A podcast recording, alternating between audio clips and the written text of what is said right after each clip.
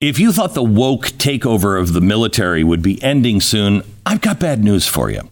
Earlier this week, news broke that the Navy hired an active duty drag queen who goes on the stage uh, uh, with the name Harpy Daniels and identifies as non binary and as a Navy digital ambassador. Somehow or another, uh, it's a lot scarier when the Pentagon does it and it's not just Budweiser. This is Dylan Mulvaney meets the village people, and it is really dangerous. Meanwhile, the FBI has labeled today's guest a domestic terrorist and a white supremacist. He's a vet and he's an Asian. So, just on the surface, it doesn't work. And when I say vet, I mean, he's a former Green Beret who, in his 18 year career in the Army, rose to the rank of a sergeant major in the Special Forces. He served 10 tours of duty, five rotations in Iraq, conducting elite operations. This guy fought his way through the mountains of Afghanistan. A whistleblower revealed that the FBI had targeted his company called the American Contingency an, it's just an emergency preparedness organization led by veterans like himself.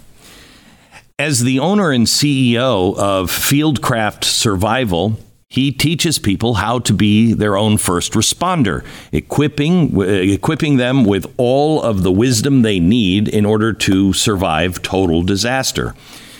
Have you ever wondered what what are you going to do if the grid collapsed? What would you do if uh, if if there was an EMP, if my city just starts in flames and it doesn't look good. Have you ever felt unprepared or worried that you wouldn't know what to do or how to respond if the worst happens? Imagine being in that situation. What would you do? Well, today's guest specializes in these types of scenarios. I have a feeling he's going to be back often because I have so much to talk to him about. His upcoming book, Preparedness A Manual for Surviving Worst Case Scenarios, is a practical guide for resilience in the face of the apocalypse. Please welcome American Mike Glover. Before we get into the uh, podcast, first I have to tell you about Grip 6 socks. You work hard for your money, you earn your money, you're an American, you want to You want to do what Mike is doing strengthen the communities of America so that strengthens America. We don't make stuff in America any longer, uh, and we need to. So, Grip Six is this company. They started making wallets and I think belts, and they wanted to just try to make everything here in America, all the sourcing, everything. Well, that is really dangerous to do. It's expensive, it's hard, but they did it. They went all the way to the ranchers to get the sheep that produce the modern wool that you can wash and process and keep it so it's it they're not socks that go down on your feet. In fact, I think I'm wearing I am I'm wearing some right now. They'll keep your feet warm in the summer, um, and it's all again American. Connect with the people who are trying to work for the country just like you are. American labor, American products grip6.com. Grip6.com slash Beck. Go there now.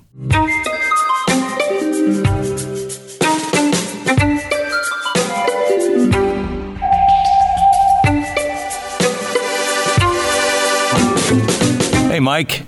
How are you, man? Good. How are you? Thanks for having me on, man. You bet. Uh, you know, I know I'm on all kinds of lists uh, with the government but I don't think I've ever seen anybody uh, that is clearly a good guy treated like you are being treated by the FBI. It, it's an amazing story. Can you tell people who don't know the story what's happening to you? Yeah, it's it started. It actually started a couple years ago, as I found out later through Project Veritas's work. This mm-hmm. later came out, but I started American Contingency, an organization that was community based, based on people not having the ability to network and connect in time of crisis. It's kind of what we mm-hmm. do at my company, Fieldcraft Survival. And as soon as that got released, according to the reports from Project Veritas, analysts at the FBI determined that I was a potential threat, and my group, American Contingency, was a militant, violent extremist organization. Okay, wait, wait, wait, wait, wait. Facilitating. Wait. So I want to I want to take this apart a little bit. What is the American Contingency? What were you training people to do? So American Contingency's goal and objective, its mission statement since the origin, was to provide a forum for people to help each other during a time of disaster, natural or man-made, civil unrest to hurricane, um, anything in between. So it was basically a, a forum for people to communicate. All right. And so it was online? Yeah, it was uh, AmericanContingency.com is where we started the uh, the organization. Okay, and you were then your theory is when that communication goes down, you have to know your neighbors. You have to be able to get word for help. It's, a, I mean, that sounds like what the Mormons do. They have a yeah, exactly right, right, yeah. and their community can come together because everybody is watching over one another and taking care of each other in a in an emergency. So yeah, was it? go ahead. Exactly. No, I was just going to say, I, I, live in Heber City, Utah. 61% oh. of my population is Mormon. I am not, my employees are, but that foundation actually comes from that level of preparedness with community and resilience built in people, not technology, you know, not in institutions, but Correct. in people coming together. Correct. Uh, you know, it's it's almost as if, you know, I asked on the air today, is the government their actions are they making you more independent uh, and safer, or are they making you uh, uh, weaker and dependent on them and this entire system that is collapsing? As everything is collapsing, they're taking away your ability to to help yourself and your community. This, I mean, what you described, there's not only the way the Mormons live, but it is also the way our country was founded. That's the republic that you're describing. Yeah, you're absolutely right. I think the problem in this whole th- thing that we were doing was essentially we were advocating for independence. We were advocating for self reliance. And a government that's business model is based off control doesn't like that. So we are targeted, me as an individual, my organization, uh, even my company, Fieldcraft Survival, that teaches preparedness as these are potentially the bad guys here because they're pulling us away while we're trying to cut the umbilical cord, develop resilience and self reliance in people. They're saying, hey, this is a potential threat to the government. And, and that was the overarching problem. So, was there anything that was happening online that you can look at and go, okay, well, some dork said this or whatever that because they called you an extremist? Uh, I believe you've been a white supremacist and a domestic terrorist. Yeah, the, the interesting thing is I was labeled a white nationalist, a right wing extremist, all these things, all these labels. They even did a um, a, liberal organization, I would say extreme organization, media group did a hit piece on me that was like 30 pages long. Like a lot of respect for coming up with 30 pages of fiction. yeah. But but I'm I'm actually half Korean. My dad was in the army stationed in Korea, where he met my beautiful mother uh, in the army in the 80s. And I'm like, like how do I become labeled a white nationalist when I'm half Korean? Most of my employees are minorities. I'm service di- disabled, connected, military veteran, like fit all the parameters of all the things and in that narrative and they're attacking me. And that was that hurt. I mean, to mm-hmm. be honest, it was like I worked for the CIA, I worked in special operations for a long period of time in the army, and that was devastating to see that a kind of attack on us. And I think w- the problem is it started as this thing that was unbeknownst to us because we were getting suppressed on all the social media channels. Facebook deleted American Contingency and blocked us out. Shopify deleted my business account. They literally said you have 72 hours to collect your information and then we're deleting your account with no like no way to rebut mm-hmm. what they were proposing that we were doing something wrong on the platform and not telling and you what, what you did not telling us anything. And what we found out later was the government had a deal with big tech and they were communicating all of the people they didn't want uh, on on open channels uh, and they were suppressing our first amendment rights they were shutting us down by destroying our business and they tried to do it and by all accounts they did if we didn't have the ability to flex and adapt mm-hmm. then we would have just been out of business but it was difficult to say the least so it's amazing to me. You're a Green Beret. You've served honorably. You have, I mean, you've done more in your lifetime uh, to serve the country than than I certainly have, and and now your country is coming after you. That has to really hurt. Yeah, yeah, it's it's it's devastating. I I I knew this kind of thing existed. I didn't. Ex- I experienced the politics at a high level when I was a sergeant major in special forces. Um, I witnessed that. That's one of the reasons why I stepped aside because I was like, I don't. I want to do something for myself for once. I, I thought I selflessly served for a period of time. I earned it. I felt like I earned it. So mm-hmm. I stepped aside and said, I'm going to do uh, this American dream, this entrepreneurship journey, which I grew grew up with, uh, with my mom owning a small business in uh, Fayetteville, North Carolina. The the devastating thing was I had no say in it. I had no chance to speak my case. And and you know, luckily for for the opportunities I've been given, even here being able to tell my story, most people aren't able to tell their story. And I'm afraid this is likely happening oh, yeah. across the country oh, yeah. to a lot of people, including veterans. Yeah. Um, I, things have changed so much. I mean, I remember in 2016. I mean, I've known this stuff has gone on. I've I've known the you know that there's some sort of shadow gates that you have to walk through. You know what I mean? It's it's a it's a a collection of people that that uh, pretty much uh, oversee things, uh, and you're not getting anywhere unless unless you're part of that group. Um, but I don't mean it like a star chamber way. It's just kind of a, a loose collection. That's what I used to think. I don't believe that anymore. I I mean, I used to believe in the FBI. I used to believe in law and order. I used to believe in our CIA or the NSA. Uh, even even when um, uh, what's his name came out with all of the information on spying on us, I still was like, well, that's probably not the core. I really truly believe now that they see the American people as a greater enemy than they see our legitimate enemies overseas.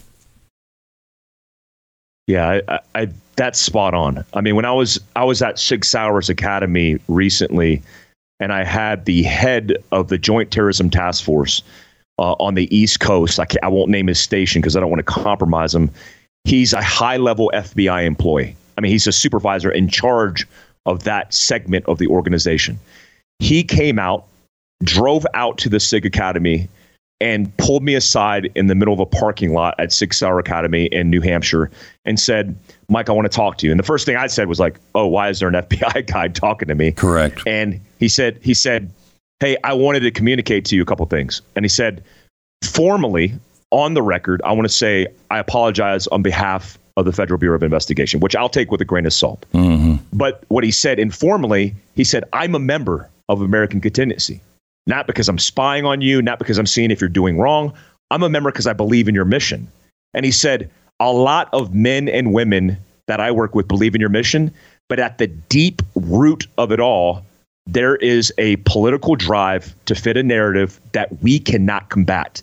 It, he said, in the history, this is a 30 plus year veteran of the FBI. He's been in hostage rescue. He's done the tactical things. He's done the investigative things. And now he's in charge. And he says he can't combat the deep state. And he's dropped this paperwork because he's going to retire because he can't deal with it. See, that, that's, a, that's, that's, that's, a huge problem. I mean, yeah, if massive. the good guys resign, they're going to be replaced with really bad guys. And then, you know, we become the SS. This is really not good. Do you believe that there's enough people um, in the institutions that if they would screw their courage to the sticking place, that they could gather together and and stop this, expose it? It's not. Look, Kyle Seraphin, who was an FBI agent, it was the original whistleblower blower on this whole deal.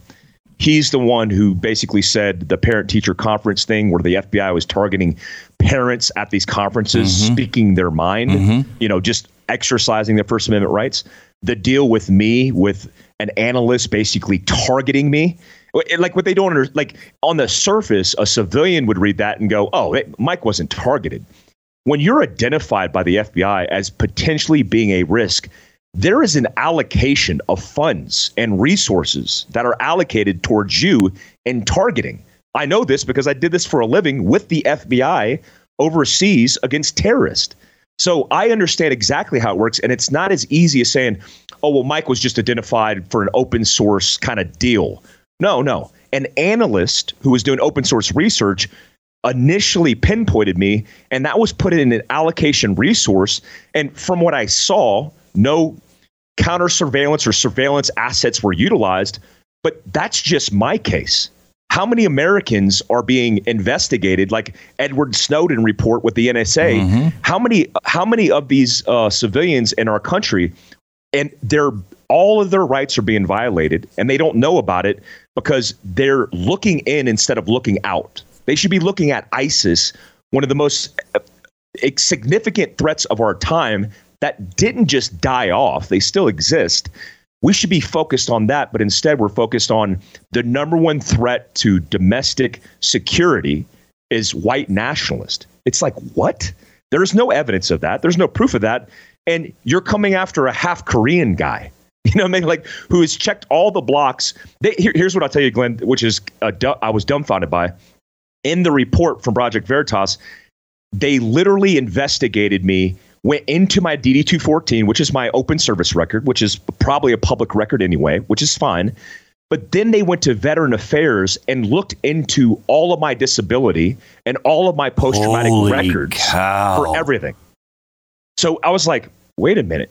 So what were they trying to glean from that? Was it a red flag kind of thing? Were they looking for all the signs and symptoms of somebody who is crazy? And it's like, what a violation as a small business owner who's just trying to do good in the country, what a violation. After all the suppression, after all it's said and done, what hurts the most, it's like those are dudes that I work with. I mean, those FBI hostage rescue guys are dudes that I was stood next to on targets, killing bad guys for this country.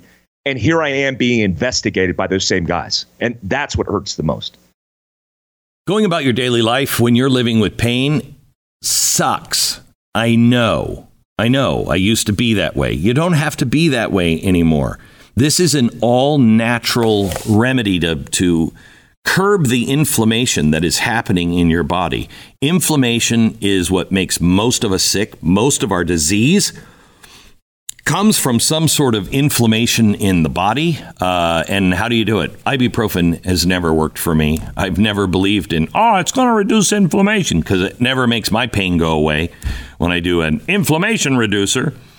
My wife was the one who said, take the pill and just try it. It's all natural. What's the worst that could happen? I'm like, all right. So I tried it and it has worked for me. ReliefFactor.com. That's ReliefFactor.com. Call 800, the number 4, Relief. ReliefFactor.com. So uh, we have um, we have corruption at levels I've I've never seen before. We have things coming out from whistleblowers all the time. I don't know if you heard about the uh, whistleblower on the on 9/11 you know, just came out, this extra news that came out and said the CIA was running internal to the United States, internal ops, and they were they knew those hijackers were here, and they were trying to recruit those hijackers to work for the CIA. And we hear about this 20 years later. They have 11 FBI agents, uh, I think five or six former CIA You've got uh, one of the former heads, I think, of the CIA, a U.S. senator, all corroborating this. Nobody's even talking about it in the news. Nobody just is like a, it's it's nowhere. Why? Yeah, Yeah, it's it's it's a problem because what's happening now in mainstream media that's creating the narrative, which is I think the most important reason why places like yours exist is because we could actually seep through all the sabotage and the propaganda mm-hmm. and actually get to the truth. The the overarching problem now is all of these things are going on with at a great rate and they've been going on. Mm-hmm. I mean, the last time I checked when I got my degree from American Military University, part timing the degree in between operations overseas was there were 17 organizations in the intelligence community. And and that has thus increased between now and the GWOT, the Global War on Terror. And what does that mean? Well, it means redundancy, not a lot of communication, a whole bunch of government officials and politicians and GS service members basically competing against each other. And what we get is we get an absence of the truth and we get a whole bunch of mistakes being made. I saw it firsthand. I mean, I, I was in a remote base in the middle of Yemen where the the main chief of that base didn't know what was going on in his backyard. And I'm like, I saw that level of incompetence at the highest highest level tactically and I'm like, how did the chief not know that we just dropped the bomb on bad guys like a couple miles down the road? And he's the base, he's like the chief of base. It, it, it started to make me question because I thought, like, a special operations guy's path, his progressive development leads you to paramilitary operations in the CIA. And you think that's the pot of gold at the end of the rainbow. Like you do all this hard work as an infantryman, as an operator, as a Green Beret, and you're like, that's where I want to be. Until you like pull the curtain back and realize, yes, great Americans, patriots, good good people doing good things, but the system is inherently flawed. And I saw all of that. It was it was a nightmare, it was a mess, and it made me realize I just need to get back to basics. So I just want to go wait. home. So, so what? You, when you say the system is flawed, what do you mean by that? Well, uh, let me give you an example. Um, I, I worked for the CIA. I was a, I was a contractor. I've, I've openly discussed that. I was a global response staff officer for the CIA. The guys in 13 hours in Benghazi in Libya, some of those guys are the guys that actually recruited me. Amazing Americans, like some of the best people that I know. The problem is, let's take the CIA, for example. The CIA doesn't talk to anybody because the CIA is basically its own business. I mean, in CIA headquarters, there's like a Starbucks there that probably does better than any place on planet Earth hmm. because that's the hub, right? That's the business center for the CIA. The CIA has operational control and intelligence control over any other agency, including the D- Department of Defense. So in Afghanistan, early in the glo- uh, global war on terror, 04, 05 timeframe, I would get calls in the firebase where somebody would pick up the phone, or uh, somebody pick up the phone and say, "Hey, uh, somebody from an interagency, an interagency," and they get on the phone like, "Yeah, what's up?" I was in charge of force protection at our firebase. They said, "Hey, um, you're going to get an impending attack in the next 12 hours. Be prepared." And they'd hang up the phone, and I'm like, "This is a secure line, right?" Like, yeah well, somebody just called from the interagency said we're going to get attacked in the next 12 hours and hung up the phone. Oh, that's probably the CIA.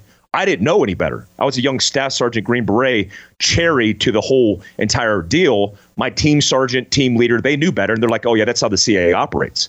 Like, wait a minute. So they operate by cold calling bases and telling them, hey, you guys are going to get attacked in the next 12 hours and hang up the phone with no communication.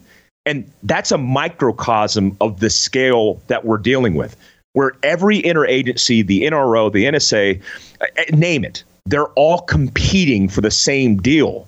And the problem is that uh, elicits a lot of difficult things, including corruption, that you are later going to deal with and reflect back on 20 years from now. We saw it with the Afghan Russia campaign.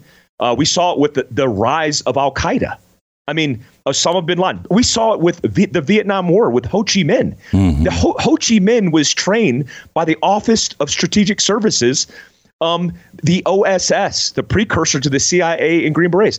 And I love this stuff. I was a Green Beret. I was in the CIA. I love this stuff, and I respect these men greatly. But because of the bureaucracy, because of the political agendas, this is the stuff that we're seeing.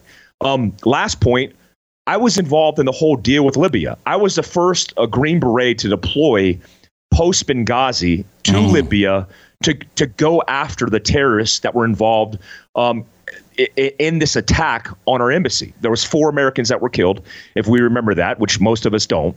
I Two do. GRS officers and the ambassador, mm-hmm. Ambassador Stevens, who was a great American. And we knew, task force knew, um, the most elite organization in counterterrorism knew in 60 days who that terrorist was and where he lived and we could target him. His name was Abu Khatallah. We winded up rolling him up later, years later, and he's probably in Guantanamo right now. But we had all of the evidence to present the target packet. And when we presented that target packet, I was in the room with my three guys and then two members of a special operations unit. And we said, we can go kill this guy right now. And the the charge at the time, which was Alexander Pope, said, it it is not the right political climate, and we can't do it. And uh, I'll just call my first name Jim, uh, who worked for uh, USASOC, U.S. Army Special Operations Command. He stood up and he said, "You have to be kidding me!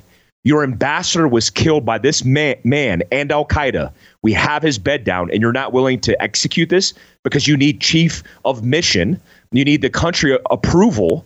of the ambassador, and he said it was too political uh, of a climate in order to do this operation. And he threw the packet down, and we stormed out of the room. And it was the last trip I did uh, in a full time capacity in the military because after that rotation, I came back and I whistle blew myself on Fox News um, all of this thing that was going on in the shadows and said, we knew where he was. We had the ability to target and kill him, and we did nothing about it. The FBI was involved in that and stagnating that whole operation. And I was like, what the hell is going on? And it was the, my first glimpse, which is over 15 years ago, my first glimpse at the corruption that existed at high levels in the government, not allowing guys like me and, and guys like my peers to do their job, do the right thing. So we did some investigating on this, and we didn't have uh, drop dead evidence, but it appeared as though somebody was running guns, uh, which eventually ended up in in ISIS uh, in Syria. Um, and that's why nobody wanted to send in the troops. Why did why didn't we at least fly planes uh, with afterburners very low to the ground? It would have dispersed that crowd probably pretty easily. Yeah, the, there's there's a couple issues there. One, I mean, one, if it wasn't for the members of USASOC, the two military guys that were not very well depicted in the movie 13 Hours in Benghazi, if it wasn't for them activating this Haas's rescue operation, they wouldn't have been able to get on a private jet with the GRS guys to go rescue these these CIA and State Department employees that were basically held captive. I mean, mm-hmm. they weren't at that point held captive. They were fighting their last stand. But imagine if Al Qaeda took that compound over, you would have the biggest American citizen hostage rescue debacle in American history because they would be all over the continent of Africa and, and there would be Americans looking for them. So when they got overhead, um, they started activating the calls they got denied several times by AFRICOM and SOCAF, Special Operations Command Africa. We had all the capability, all the resources, and we didn't do our job. Why? I mean, why? At the, at, well, it was all political. I mean, from what I read from from the many meetings that I did when I was in Libya, October of 2012. I mean, I was in I was in the um, USASOC headquarters during the time that this was going down, reviewing all of the things that were happening operationally, because I knew I was going to be on the next thing uh, smoking down to uh, Libya. We didn't do it simply because it went against the political narrative and would have shook the tree. They were risk adverse because they didn't want to risk their careers. That's what. That's the reason we didn't do anything. And what did that cost? What cost American lives? I mean, it cost a lot of American lives, in, including, I believe, Tyrone Woods and Glenn Doherty oh, of the yeah. GRS staff office. If it if they would have changed the way they did things on the ground, they wouldn't have been on that rooftop and they wouldn't have took those mortar rounds and they wouldn't have sacrificed their lives. Uh, unfortunately for the analyst and Ambassador Stevens, it was too late, uh, too far gone at that time. But uh, more important to me as somebody who like looks at this and goes, okay, what are we going to do about it? The bad thing happened. Now what are we going to do about it? The fact we did nothing about it drives me bonkers. It drives me so bananas. this is, Knowing, I, mean, th- I yeah. think this is the problem uh, that Americans have in on almost every front. Nobody paid for Benghazi. We didn't learn a damn thing. Uh, they covered it up with some stupid film thing. It, and we all knew, but nobody had to pay a price. We go into Afghanistan. We have people holding on to our planes and dropping from the sky, and our Pentagon says we didn't see a problem. No one has had to pay for any of this. You, you, you just get to a point to where you look at it and say, I- I'm sorry. Can you actually be this incompetent over and over and over again where not one thing falls in the favor of the United States? It all falls in the favor of our enemies. But how do we possibly get better if we don't self examine and you know, I, I don't think Americans would have had a problem if they would have come after Benghazi and said, we screwed that up. We screwed it up. Here's where we did wrong. But they don't ever do that. So, yeah. H- how do we ever get any better? How do we not just breed more incompetence and more corruption? I think it's a, I mean, it's a million dollar question, but I also, I, I think part of the reason this exists in our country today is because we've seen that our political system is broken. I, I look, I, I, I have. If you had asked me this a year ago, I wouldn't have said anything like that.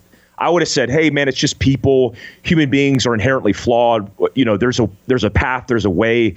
And now, after seeing my peers, like uh, one of the Luttrell brothers, uh, mm-hmm. like he's he's in Congress now. Eli Crane, a, a Navy SEAL that I worked with overseas these men are fighting the fight. There's good women fighting the fight, but they are not making any headway. All right. of the things they're telling me are, look, man, this is impossible.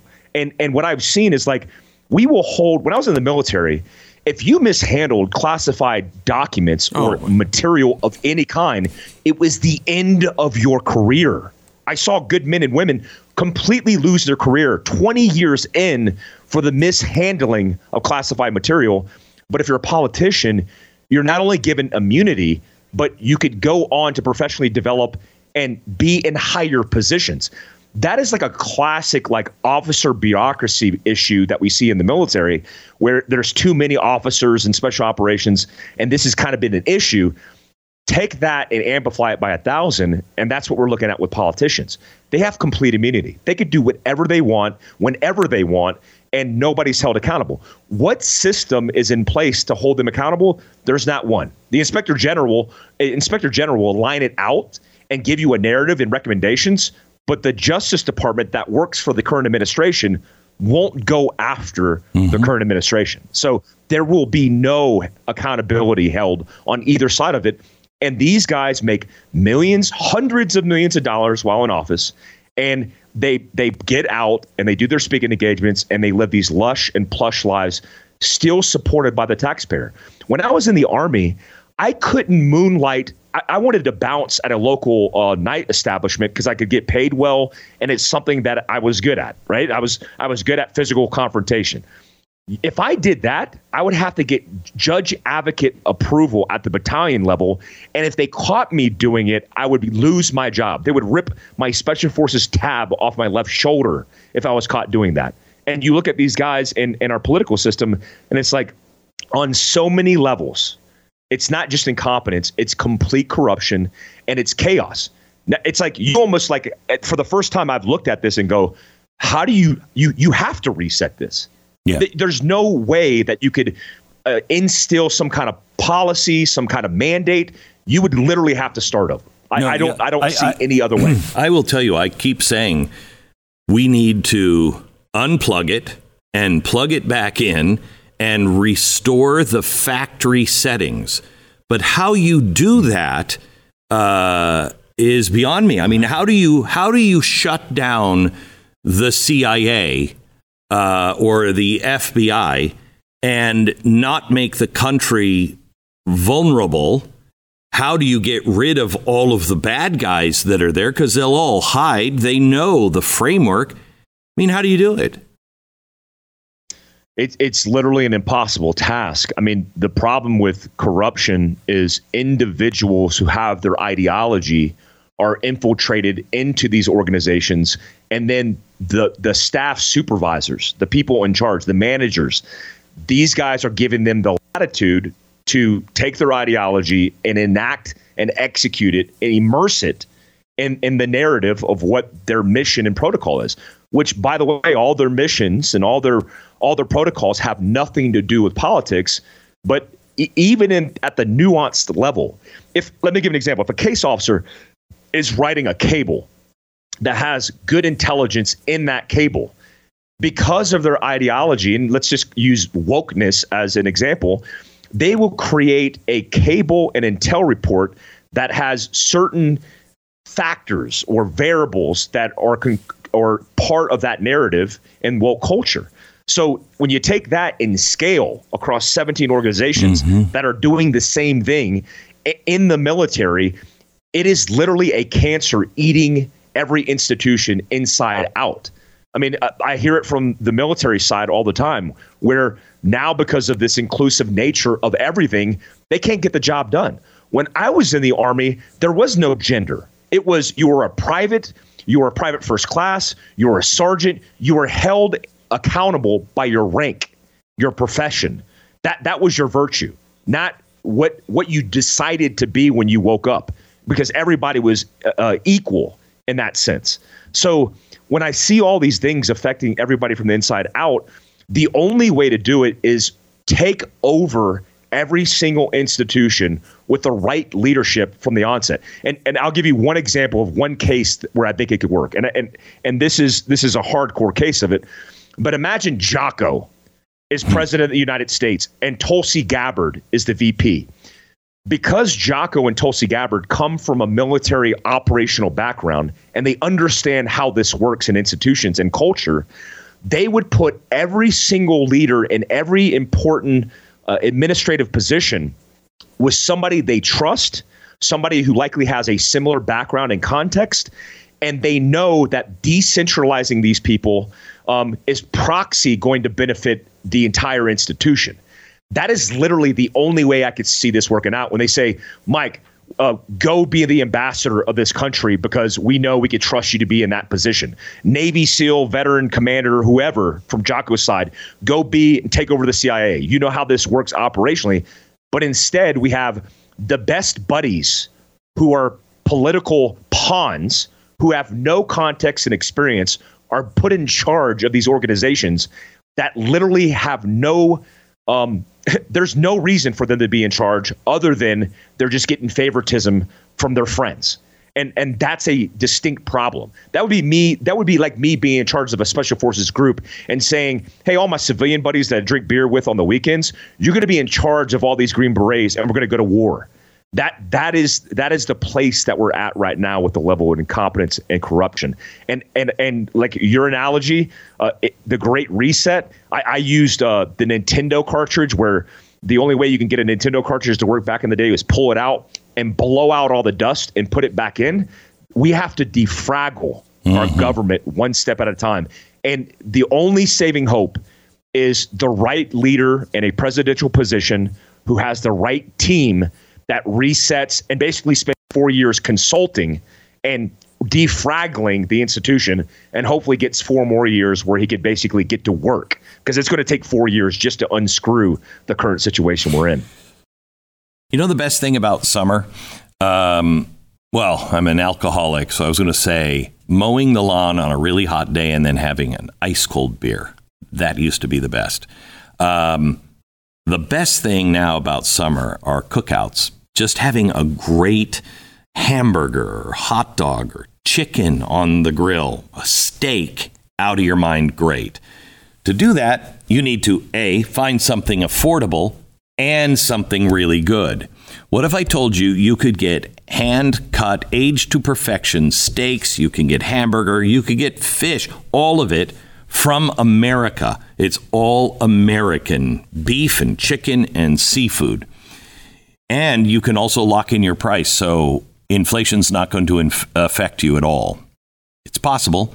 GoodRanchers.com. That's what they do. Ribeyes, New York strips, all natural burgers, chicken, everything you want.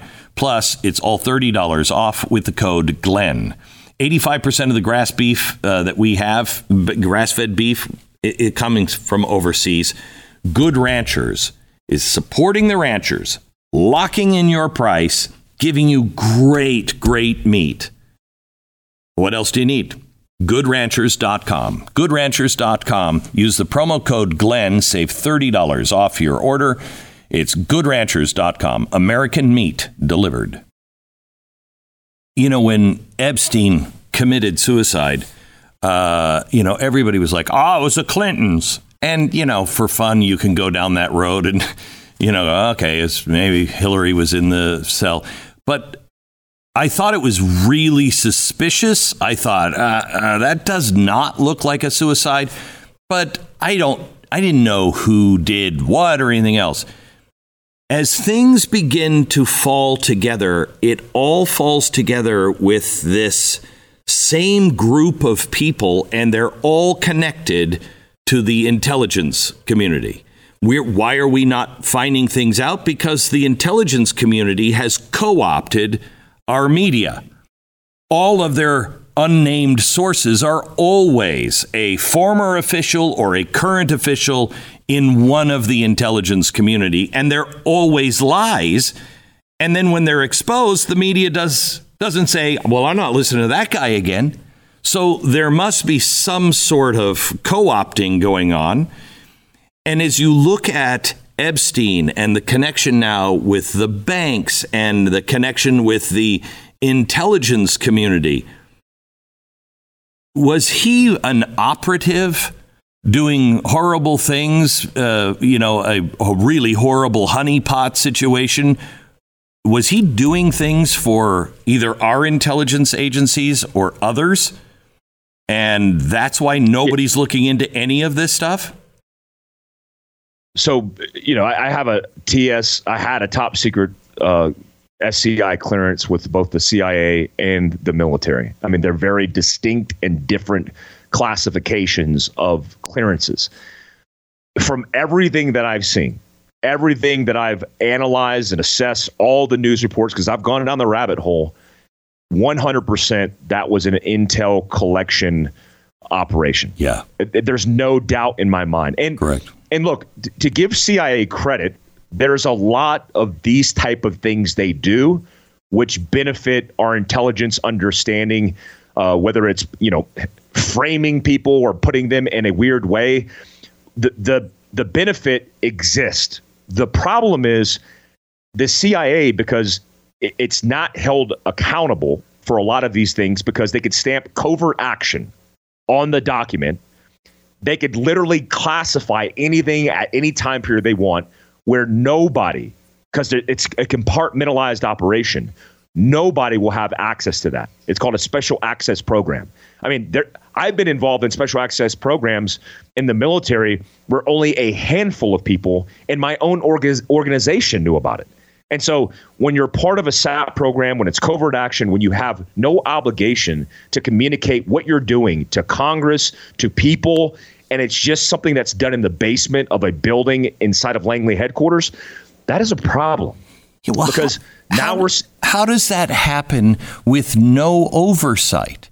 You can't run a country like this where you have organizations and people that can say, we're not telling Congress. That is no longer a country of, by, and for the people. Yeah, it's it's very disturbing. I mean, if you watch the recent c- congressional hearings um, with the, the head of Department of Homeland Security, mm-hmm. the head of uh, immigration, uh, the list goes on. I mean, they've been getting the gauntlet and being grilled by Congress.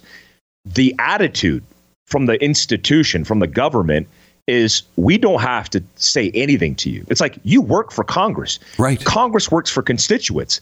Constituents are the American people. We forget that representatives are there to do a job to get accountability. And what we're seeing from these questioning sessions is the government's attitude is we don't have to answer any of this. You, we don't work for you. It's like we we've gotten this all wrong. Correct. And and that's that's part of the reason why I think a reset's necessary because I think the government has lost itself in understanding what it represents. It represents the people and and this whole we the people idea in in in Washington D.C. has gone completely off script. Mm-hmm. And now it's all about sole proprietorship. And I, I, think that's where we're seeing the problem. When you can go into an elected position and stay for 50 plus years, come in worth nothing, come out worth hundreds of millions of dollars. There's a problem. That's a problem. Yeah, that's a There's real a problem.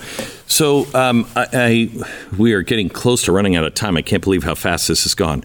Um, I, I quickly. Uh, because I want to talk a little bit about uh, the American people uh, and anger. What first are you worried? What scenario are you worried about most when you think of the thing melting down? Is it the banking? Is it AI? Is it uh, you know an EMP? A, uh, a power hack? What what what do you worry most about? most likely to happen, do you think? Most likely to happen is the integration of AI on a scale we've never seen before. Yeah. Um, building and driving emotions that lead to people hitting the streets and civil unrest, and then people trying to burn down the institutions. Look, this is worst case scenario specifically. Civil unrest happens cops getting gunfights with civilians, civilians getting gunfights with police officers. Now police can't go out and police. Now you have anarchy because then you have patriots like me who are going to protect their own community. They come out of the woodwork, and then you have pockets of resistance across the country where the government's trying to gain control, but they don't have the aptitude nor capacity to gain control. And then nor the trust, settled, nor the trust. Nor, most significantly, the trust and then what you will see is a decentralization of states locking down their own borders. I mean, I live in the wonderful state of Utah, who, by all, at least on the surface, means is not subsiding to all this wokeness, all this, all this political drama. But if we lock down our borders against people in California and Washington State, what would that look like? And all these other states, like I started American Contingency because of CHAZ, which is that yeah, little yeah. microcosm of wokeness that exists in Seattle. We're likely to see AI on a on a unprecedented scale affect emotions mm-hmm. because it learns behavior and can be deployed across the globe. And that's not just coming from Americans uh, in, in, internal. That's foreign adversaries using the algorithms, the AI, to generate the emotions. I mean, let let why combat us when you could let the AI um, emotionally drive us to burn ourselves to the ground. Yeah. I don't know if you saw this. Um, the phishing schemes uh, that they're where they're phishing for credentials in this first quarter, the first month of the quarter, it was up by forty percent. Yeah, that's pretty bad. But over the entire quarter, it's up five hundred and twenty-seven percent. ChatGPT come to mind at all?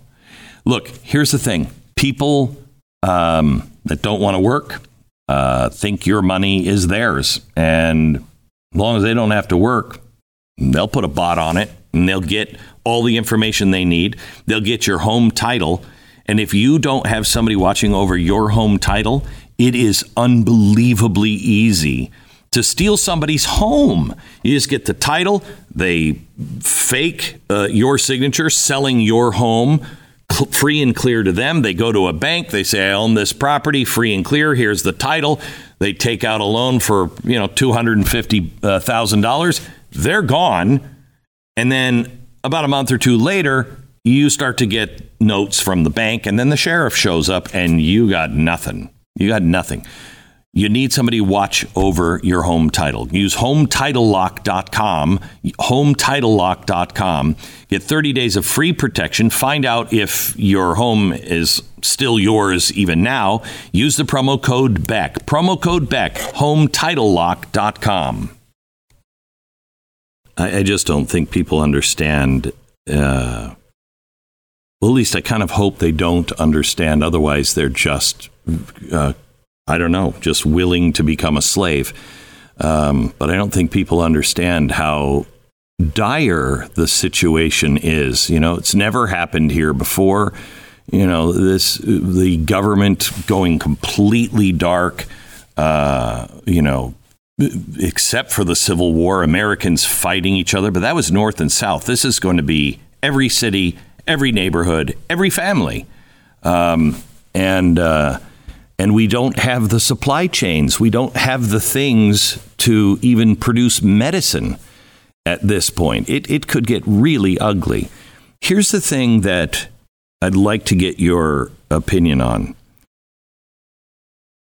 When these things have happened before, we've had people like uh, Abraham Lincoln, George Washington, Martin Luther King, people that at the end of the Civil War, the first attempt by John Wilkes Booth on Abraham Lincoln happened. I have the only picture of Lincoln and Booth in the same photograph.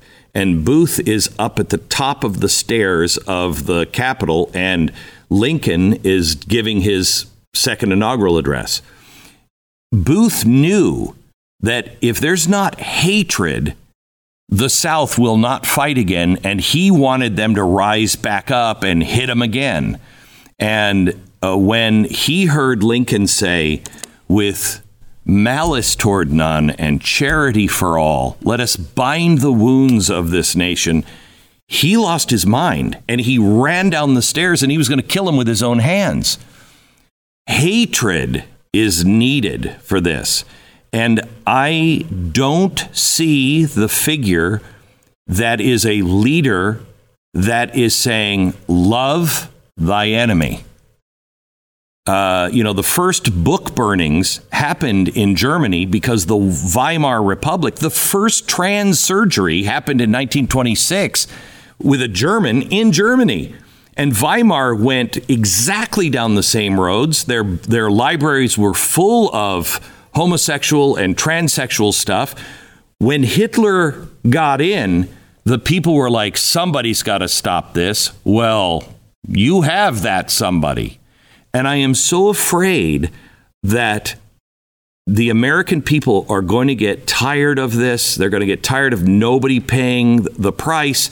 And they're going to find somebody, because there's lots of them, that will say, I'll solve this. Where the answer is, no, no, no, no, no. We all have to be really cool. And if the Constitution isn't being uh, executed by the government, it will be in my house and in my neighborhood, and we will stay sane. How do we do that without visible leadership? Yeah, my answer to that is is probably not going to be uh, the best American answer. But I think the advantage and the reason America is so great is because of its people.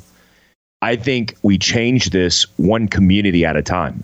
I think the the integration of people networking and coming together, which we certainly do at my company, Fieldcraft Survival. I mean, I, I, every weekend that I talk, we have 200 people coming, showing up, and listening to me talk about preparedness. But it's not about preparedness. It's about people are looking for purpose. Mm-hmm. And when they show up and they they ha- they handshake and they have something in common that's not divisive, ripping them apart. It's not toxic. It's this idea like I, I don't care what political side of the aisle you're Amen. on, but you want to take care of your family. I want to take care of my family. That's so significant and so important. So where we restore this entire experiment is one piece of fabric and one community at a time. And that's going to be difficult if we don't have people who are willing to get outside of their homes and get off their damn cell phone and get back to basics. But I think the the absence of the federal government. Imagine the entire thing burns to the ground in Washington D.C. What's left? People and their willingness to be self-reliant. To go, oh, well, the supply chain's not coming. The Walmart's not going to be open. The institution isn't going to provide security, which they're all doing bad anyway. Right? They've all they've all all shown their ass anyway. So now it's like, well, why don't we just cut the umbilical cord and go back to basics and do this ourselves? one community and one neighborhood at a time. And I, I think that's what we're going to get back to. I, I think the cities would, would go in the cities would go in chaos. But the yes. the rest of the nation that still lives in a community, they will take care of each other. I mean, I believe in the American people. And, you know, right Reagan used to say this government's not the solution, government's the problem. Get out of the way. We all, I don't care if you're left or right, we all sit down as long as you're not on the fringe ends. The average Democrat, the average Republican, when they sit down at a coffee shop with somebody that even they disagree with, they're like, this is crazy. And it's not that hard. We all, I mean, we can see it. This has nothing to do with reality. It's crazy. We'll fix it. Yeah, it takes it, it just takes a little bit of awareness. And I think you I think you're right. I don't think people were designed to be stacked on top of each other in the name of efficiency. I think uh, uh, you know if you look at every major metropolitan area, all the bad stats are up, all the good stats are down, and I don't think people are designed to be on top of each other. Those will be the first epicenters to burn. And I, I hate to put that out there, but it's like if you want to have some resilience built into your plan, make sure you have a bug out that's beyond the city walls where you can get to grandma's house, you can get outside of that epicenter because that's the first place to go because likely that's where the government institution has the most power. You got to displace yourself from that power to be prepared and to be ready for it. How much longer do you think you're going to be able to say these things or we could have this discussion? Since that's a sincere I, question. Every time I open my mouth, I'm like, this is going to get suppressed. This is going to be shut down. And we fight it constantly. If I didn't have guys who work for Facebook in the background of Meta helping me, like, hey, I just got deleted again. For what? Speaking my mind. I'm, I'm not a radical. I'm actually I'm, I'm actually a libertarian. I'm like right in the middle. I'm, I'm a little right, right. of center. But it's but it's like I, I can't even speak my mind with with coming up with kind of reasonable and logical solutions without being deemed extreme, which I, it won't be long before the entire grid is unplugged. And we'll see leading up to the election. We will see. We will see more of these institutions, more of these big tech companies tied to the government being told, like the Twitter files exposed, to shut these voices down. And that might include just my voice, certainly, and maybe even yours. Well, I hope that doesn't happen. Mike, thank you so much. Um, keep heart. Um, I, I know you, you know, you're not a weak guy. You're not going to give up, but uh, you should know there are millions of people that feel exactly the way you do. Um, and we count on people like you to keep the peace uh, amongst ourselves, not preach hatred, but preach self reliance. That is the answer. Thank you. Thank you so much for having me. You bet.